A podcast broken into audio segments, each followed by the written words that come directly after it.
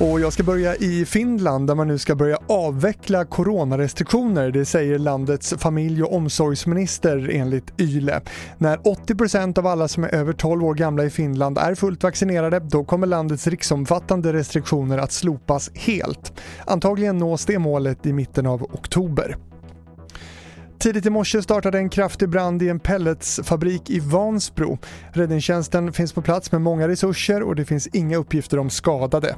Det ska brinna med öppna lågor från pannrummet i fabriken. Se mer om det här på tv4.se.